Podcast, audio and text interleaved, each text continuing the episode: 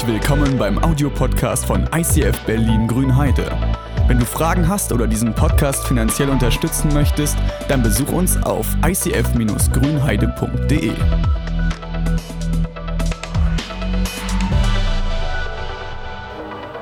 Hey, ich bin Franny.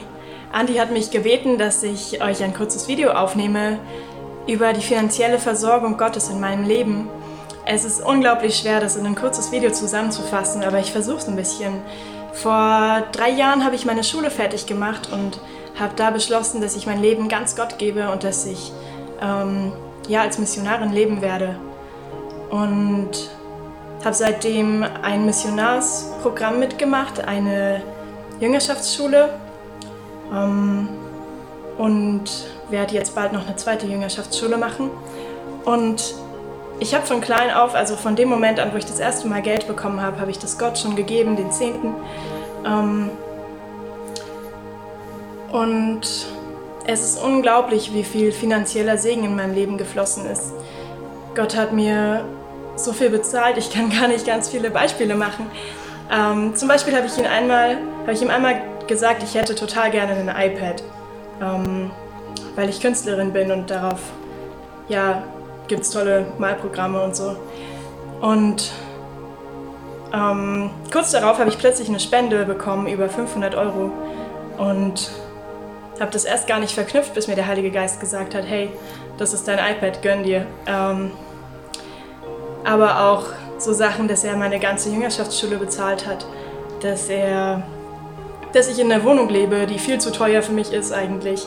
Ähm, die so viel kostet wie mein ganzer Job. Also ich arbeite im Moment einen Minijob und er bezahlt und ich habe immer noch Geld übrig jeden Monat und so viel, dass ich jetzt ganz viel sparen konnte, dass ich jetzt mir die gesamte ähm, DTS leisten kann, die Schule von Jugend mit einer Mission, die ich jetzt machen werde.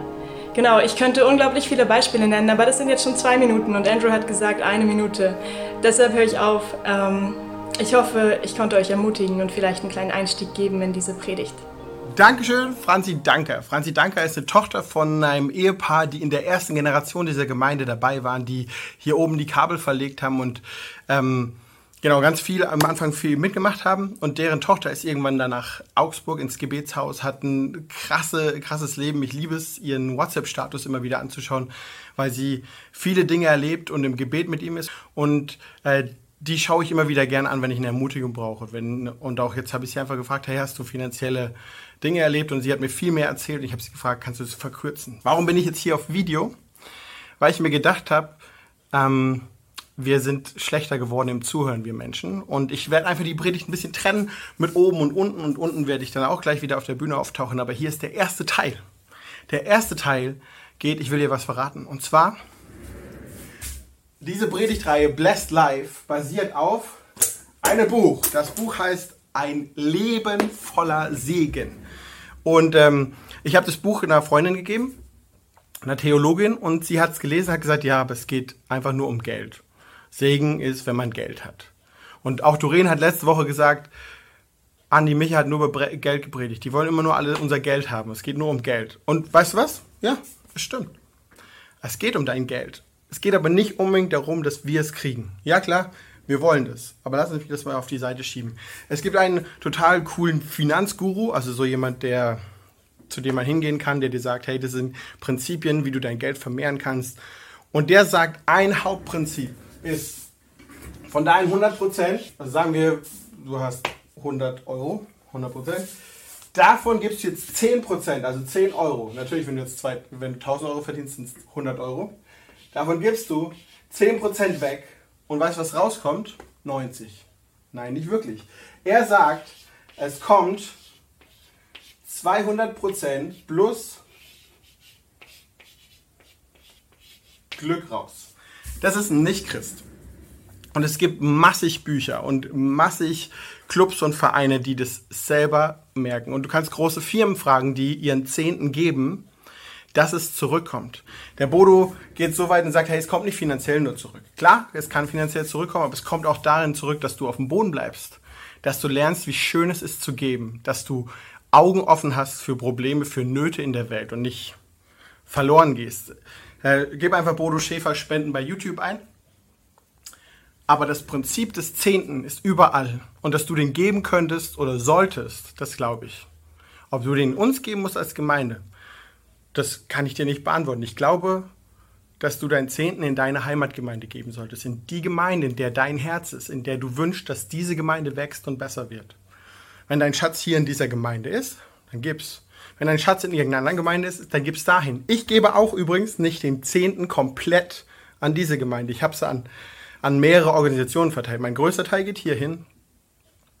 Aber ich glaube ans Prinzip des Gebens. Ich glaube auch ans Prinzip des Gebens in die Gemeinde, denn wenn du jetzt hier Malachi mal liest, dem Vers, den wir letzte Woche schon hatten, mit der Vermehrung, wenn du deinen Zehnten gibst. Da steht, ich will, dass dein Zehnter im Haus des Herrn ist, damit dort keiner hungern muss. Wer sind die zwei Leute, die bei uns hungern?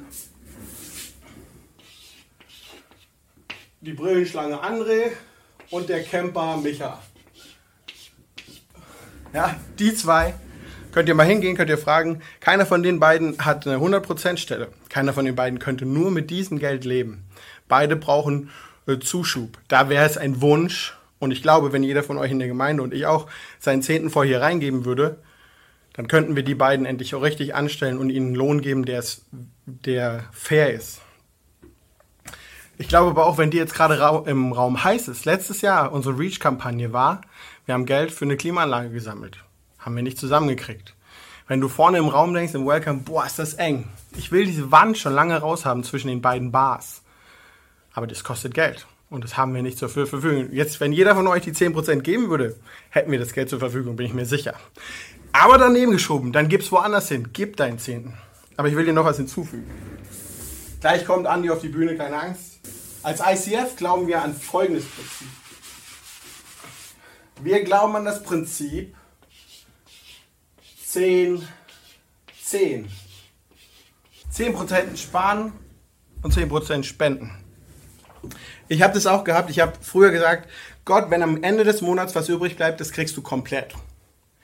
Problem war, mir ist beim Ende des Monats nie was übrig geblieben. Ich habe natürlich immer alles ausgegeben, was ich zur Verfügung hatte. Deswegen glaube ich an dieses Erstlingswerk. Das, das Erste, was du machst mit dem Geld, bevor du weißt, dass du ausgeben wirst, was du kaufen musst diesen Monat, ob dein Auto kaputt geht, gibst du an Gott schon die 10%. Nächste Woche wird andere darüber reden, dass es eigentlich schon Gottes 10% sind. Aber du gibst Gott die 10% und du legst 10% weg.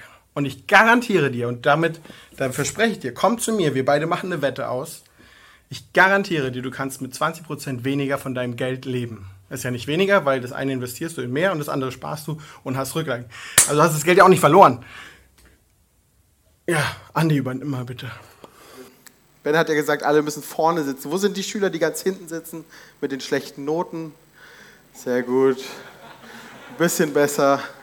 Okay, ich komme schon damit klar, wenn ihr, aber ich rieche gar nicht so schlimm. Ich habe mich heute Morgen extra deodorisiert. Ihr dürft generell vorne sitzen. Ähm, wie gesagt, es geht so ein bisschen in diesem Buch, Ein Leben voller Segen, geht schon immer wieder darum, hey, bist du bereit zu geben? Es geht nicht immer nur um Geld, aber es kommt oft so dieses Geldthema rüber. Und ich will es auch nicht verneinen, dass so eine Gemeinde wie wir von den Spenden lebt, von den Leuten, die hier das sitzen, die im Livestream zugucken, davon leben wir. Wir kriegen nicht irgendwelche anderen Zuspenden. Aber eigentlich will ich hier aufhören, über Geld zu reden. Ich will nur, dass es gesagt ist. Ich habe mich mit diesem Maleachai, oder was sage ich statt? Malachi, sage ich immer falsch, äh, nochmal auseinandergesetzt und habe das gelesen. Und äh, ihr seht hier gleich, mir geht es um diesen Satz ganz unten. Ob ich euch nicht die Fenster des Himmels öffne und euch Segen ausgießen werde bis zum Übermaß. Das heißt, im Mehrfach zurückgeben, mehr als ihr gegeben habt. Wenn ihr euren Zehnten gebt, dann werde ich die Schleusen des Himmels öffnen. Da habe ich gedacht, okay, gibt es irgendwie noch eine andere Bibelgeschichte, wo man das so ein bisschen rausliest? Und da gibt es eine und ich habe euch ein Bilderrätsel mitgebracht. Welche Bibelgeschichte über Jesu äh, möchte ich machen? Das, äh, das Bild bitte. Welche Bibelgeschichte ist das? Fisch und Brot, genau, die 5000, äh, Speisung der 5000, das ist Fish and Chips. Ich habe leider kein Fisch und Brot Bild gefunden, aber das ist richtig. Äh, wir gehen einfach mal die Geschichte durch. Ähm, die Jünger waren gerade unterwegs wurden losgeschickt von Jesus, haben gepredigt, haben ähm, Dämonen ausgetrieben, haben Menschen geheilt und kommen nach Hause und Jesus sagt, du darfst übrigens eine Slide weitermachen, äh, sagen, Jesus sagt, ey, lass uns doch alleine wohin gehen. Sie waren gerade bei so einem See, sagen, hey, da drüber auf der anderen Seite ist keine Stadt, lass uns da hinfahren. Sie rudern rüber, aber auf der anderen Seite sind massig Leute, die haben nämlich alle mitgekriegt, Jesus ist da und er ist darüber gegangen, lass mal alle hingehen. Massig Leute aus verschiedenen Dörfern sind rübergelaufen, sind rüber äh, ge gepaddelt ähm, und, äh, und sagen zu Jesus, Jesus spricht zu uns, wir wollen was hören, wir wollen, äh, wir wollen deine Weisheit mitkriegen. Und Jesus sagt, es steht, äh, jammert, sie jammerten und dann sie waren Schafe, die keine Hirten hatten. Und Jesus fing eine lange Predigt an. Also wir haben ja so eine Vorlage 25 Minuten, also keine Angst. Aber lange Predigt, was heißt lange Predigt? Die ging bis, nächste Zeit, da nur der Tag fast vergangen war. Also wenn wir jetzt hier anfangen, ist heute ist um neun, ist äh, Sonnenuntergang, wäre das wie viele Stunden? Elf Stunden. Elf Stunden. Und irgendwann haben die Jünger gemerkt, dass die Kinder unruhig werden, dass ihr Bauch krummelt und dass so ein bisschen schlechte Laune aufkommt bei ihnen und sie sagen, wollen gehen so zu Jesus, ey Jesus, du müsstest jetzt aufhören, die Leute sollten gehen und was essen und dann können wir auch noch mal alleine essen. Und was antwortet Jesus? Er antwortet, nee, gebt ihnen einfach mal schnell Essen. Er sagt, hä? 200 Silbergroschen? So, wir haben ja nicht dabei. Da sagt Jesus, okay, dann guck mal rum, was ihr so habt. Die gehen los, fragen überall, schauen rum, ob irgendjemand Essen dabei hat. Und es ist so ein kleines Kind, das hat so eine kleine Tupperbox dabei. Und, äh, und Andreas heißt es, glaube ich, in der Bibel, nimmt diese Box, rennt damit zu Jesus und sagt, Jesus, wir haben fünf Brote und zwei Fische. Das Kind weint, aber das hört man nicht, ist weit im Hintergrund. Äh, die haben diese fünf Fische, gehen damit zu Jesus. Und was sagt Jesus? Okay, alle in 50er Gruppen aufteilen. 5000 Leute, 50er Gruppen. Äh, alle sind bereit, boah, jetzt kommt großer Caterer. Keiner weiß, dass es nur so diese kleine Kiste gibt. Sind wir noch richtig? Ja. Und dann, ist das cool, äh, sagt, steht da, Jesus nimmt das Brot, dankt Gott dafür, bricht es und verteilt es an seine Jünger und die verteilen es. Und irgendwo da ist diese Brotvermehrung. Ich habe das so mal nachgefragt, ja, wer hat jetzt das Brot vermehrt? Hat es Jesus vermehrt oder haben es die Jünger vermehrt? Also ich glaube, Gott hat es vermehrt, aber ist es in der, hat Jesus die ganze Zeit gebrochen und dann immer wieder was abgebrochen? Oder, oder wie war das? Und dann ist mir was aufgefallen. Ich mache das jetzt mal hier. Ihr müsst gut fangen. Brot, Brot. Wenn man mal überlegt, es sind fünf, fünf Brote, die wurden halbiert. Und jedes von diesen halben Broten musste für, äh, für zehn Gruppen reichen. Das heißt, ein halbes Brot wurde nochmal durch zehn geteilt. Und dann war das irgendwann alle. Und dann haben die Jünger gesagt, okay, sorry Leute, ist vorbei. Und Jesus steht da hinten irgendwo auf dem Berg und nickt so. Und der Jünger, was, was? Okay. Okay, sorry Leute, ich, ich habe irgendwie noch was gehabt, ich habe es nur nicht gesehen. Gibt es raus und sagt, Jesus, jetzt bin ich fertig. Und Jesus macht, okay. Jesus, er macht wieder einen Deckel drauf, ist vorbei, ich gehe schon. Jesus sagt, nein, nochmal, nochmal. Wieder hoch und runter. Wow, hier für euch Zauberbrot. Na, die Brotvermehrung. Also ich glaube wirklich, ich weiß nicht, wie es passiert ist, aber dieses, dass sie dieses, dass sie, da steht ja, Jesus, äh, wo steht, und brach die Brote und gab sie den Jüngern, dass sie ihnen austeilen. Also er gibt, er gibt ihnen das gebrochene Brot und sie teilen aus. Also ich glaube wirklich, das ist irgendwo in diesem Austeilen, wie jetzt jedes Mal, wenn sie was wegmachen, das wieder nachwächst oder so. Äh, krasses Wunder, kann ich dir nicht erklären, wie es passiert ist. Am Ende aber kommen nochmal zwölf Körbe zurück. Und Körbe sind eher so eine Dinger, also so kleine Fässer. Das heißt, irgendwie hat sich das auf jeden Fall multipliziert. Und dann habe ich gedacht, okay, krasses Wunder. Wie, was kann ich jetzt für mich daraus übertragen? Und ich habe mir dann einfach gedacht, okay, was sind diese Schritte, die Jesus da durchgeht? Wenn wir sagen, ähm, der erste Vers, den ich euch gezeigt hatte, war, ähm, sie haben ein Problem erkannt. Die, die Jünger haben gesagt, Herr Jesus, gib kein Essen mehr, du müsstest jetzt die Leute nach Hause schicken. Was macht Jesus? Er sagt, nee, sag mir mal, was du hast. Also er redet mit denen über, über das Problem. Ja, äh, sollen wir 200, sollen wir, sollen wir 200 Euro ausgeben? Nee, ähm, und Jesus sagt, okay, geh mal, prüf mal, was in deiner Hand ist. Das ist die Analyse. Und dann gehen die Jünger so zurück in sich, finden diese Brotbox und entscheiden sich nicht, dass sie die unter den Jüngern aufteilen und damit sie endlich satt sind, sondern sagen, okay, das bisschen Essen, hier gibt es nirgendwo Essen, Gras ist auch schon abgefressen, gehen wir bei Jesus ab. Und dann sagt Jesus, okay, setzt alle Leute in 50er-Gruppen hin. Das heißt, die müssen die Erwartung schüren, dass jetzt was passiert, ohne dass sie gesehen haben, dass da schon mehr ist. Die geben alles weg, was sie haben und bereiten schon vor für etwas, was sie nicht sehen. Das ist der Glaubensschritt. Und dann passiert am Ende durch ihre Hände das Wunder. Wenn man das jetzt aufreiht in, in ein Prinzip, das ich denke, dass man mitnehmen kann, ist, ich habe es jetzt mal übertragen in, in ein anderes Thema, weil du kannst es auf andere Themen übertragen. Sagen wir, du sagst zu Gott, Gott, ich bin einsam, ich will eine Freundin. Ja? Dann gehst du zu ihm, das ist der erste Punkt. Sagst ihm deine Not, dein Problem. Gott, ich will einen anderen Job. Gott, ich brauche mehr Geld. Gott, ich stinke.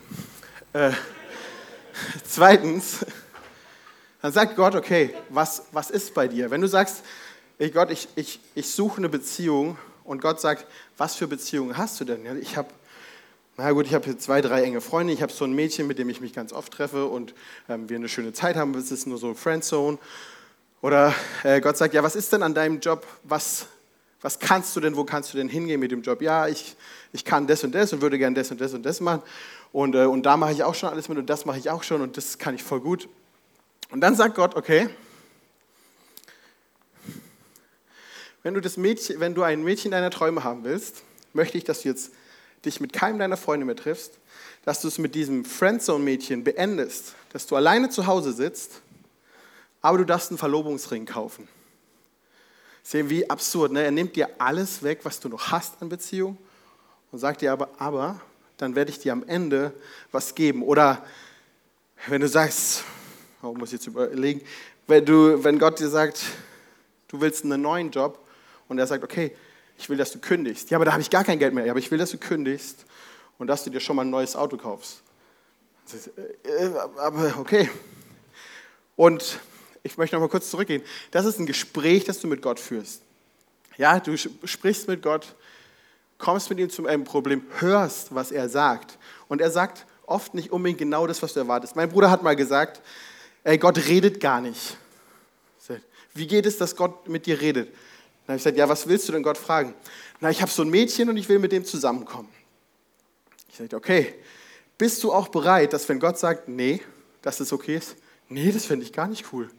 Ja, aber dann kannst du auch nicht bereit sein für Gottes Schritt, wenn du nicht vertraust, wenn er dir was sagt, was dir nicht gefällt oder dir was wegnimmt, was dir gehört. Also es muss nicht immer was sein, was dir wegnimmt. Aber ich denke, Gott ist so viel weiser und weiß manchmal, zum Beispiel, wenn du ein Mädchen in Friendzone hast, dann ist dein Kopf Wisst ihr alles Friendzone ist? Muss ich das erklären?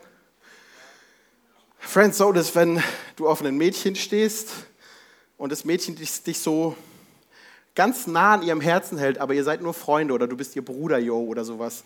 Aber egal wie viele Dates du mit ihr gemacht hast, sie schreibt danach, oh, das ist mein bester Freund, der hat 200 Euro für unser Date ausgegeben, best friends, wuhu.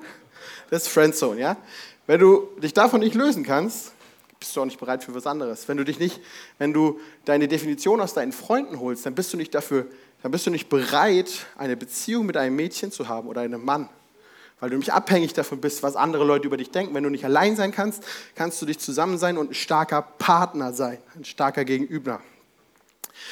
Ah, sehr schön, ich habe es geschafft, ohne Geld darüber zu reden. Fünftens ist, äh, viertens, fünftens weiß ich gar nicht. Viertens ist das Wunder der Vermehrung. Es wird eine Antwort kommen, wenn du Folgendes tust. Ben, die dürft schon hochkommen. Vertraust. Ich glaube, ein Wunder aus Gottes Hand zu kriegen, besonders eins der Vermehrung, ist, in Gottes Arme sich zu legen. Mein, mein Thema gerade, wo ich nicht fertig bin mit, ist, Gott, ich bin die ganze Zeit müde, ich bin fertig, ich bin super schnell erschöpft. Ähm, und Gott sagt zu mir, okay, sag mir, was du mit deiner freien Zeit machst. Und ich weiß haargenau, wo mein Thema ist, aber ich habe es noch nicht in Gottes Hand gegeben, weil ich habe noch zu viele Netflix-Serien, die ich zu Ende gucken muss. Wenn die fertig sind, dann gebe ich die ab. Aber das ist der Schritt, der gerade bei mir dran ist. Und ich möchte dich jetzt ermutigen, dass du jetzt dieses kurze Musikstück nimmst, um darüber nachzudenken, gibt es was, was ich eigentlich geändert haben möchte? Und ganz oft bin ich mir sicher, dass du auch weißt, wo der Ansatz ist, wo du hin musst. Und wenn du es nicht weißt, dann geh jetzt damit in die Stille, geh, zu, geh vor Gott und sag Gott, was ist es, das mich davon abhält, dieses Wunder zu erleben, dass ich wachse, dass es in mir mehr wird. Nachdem Jesus dieses Wunder gemacht hat, zieht er sich zurück. Er verbringt eine Zeit im Gebet alleine mit Gott. Aber noch in der Nacht kommt das nächste Wunder. Jesus läuft übers Wasser auf die andere Seite vom See Genezareth. Die Leute wissen es nicht, laufen am nächsten Tag wieder dorthin, wo er vorher war, finden ihn nicht und suchen ihn um den See herum. Sie gehen zu ihm hin und sagen, Jesus, hast du da gerade ein Wunder gemacht? Boah, wie geil. Und Jesus sagt, Leute, es geht nicht um dieses Brotwunder, es geht gar nicht um Wunder. Es geht darum, dass ihr dieses viel bessere Brot des Lebens findet. Und die sagen, ja, was ist das Brot des Lebens? Jesus sagt, ich bin das Brot des Lebens, ich bin eure Rettung. Die Leute sagen, ja, was, was Rettung? Und ich glaube, Jesus meinte damit, ich bin ein tiefer Frieden.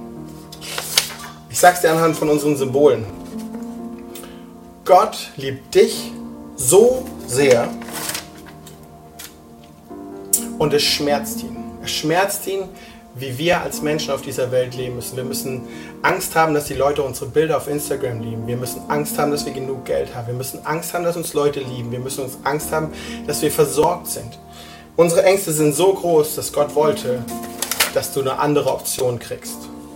Diese andere Option hat er erst geschrieben, hey Leute, verhaltet euch so und so, dann geht es euch gut. Und irgendwann hat er gemerkt, oder ich glaube, er wusste es schon und hat uns das erstmal selber merken lassen, dass wir es nicht alleine schaffen. Und deswegen hat er seinen Sohn auf die Erde geschickt und hat ihn ans Kreuz nageln lassen. Als Opfer für dich. Damit du dich nicht mehr beweisen musst oder es schaffen musst, alleine so zu sein, wie es gut für dich wäre, weil du Angst hast, weil du kämpfst für, deine, für deinen Schutz. Hat Gott jemanden geschickt, der das abnehmen kann. Er will, dass du deinen Anker nicht mehr auf deine Frau, auf deine Kinder, auf deine Arbeit, auf dein Porno, auf dein Geld legst. Er will, dass du dich verankerst bei ihm, bei jemandem, der dich immer lieben wird, egal wie blöd du dich verhalten hast. Und deswegen hat er seinen Sohn geschickt, damit du einen festen Anker hast und dass ein Frieden ist, der größer ist als jedes Wunder.